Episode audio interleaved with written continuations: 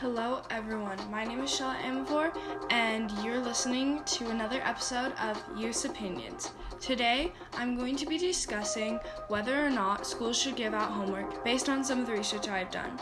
I think this is a good topic for me because I'm a high school student. Homework is something that most students don't want to do. This is a topic that is brought up a lot more now than in the past because there's a lot of extracurricular activities that interfere with homework time nowadays.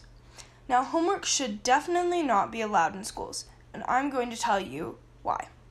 First of all, it has not been proven that homework improves school performance, which should be the base of what homework is. Alfie Kohn, a researcher of education and family patterns, says, and I quote, most important, there is no reason to think that higher achievement is caused by homework. Most schools give homework to students to help them absorb or understand what they are learning. That's what you would think, right? But that is not true. Even if they give it out for this reason, it is not really benefiting the student. A lot of times, students will just disregard it or not use it in that form, so it's really pointless. Now, why are they still giving it out? Here's why. The Curry School of Education at the University of Virginia backs up my reasoning. They say, and I quote, the results indicate that there is no consistent significant relationship between time spent on homework and grades, but a consistently positive, significant relationship between homework and performance on standardized exams. A standardized exam is a test that is given by the state or possibly by the country that compares students of the same grade to each other. So, the average answers or the average scores is where the baseline of where you're supposed to be is, and then you can be above average or below average.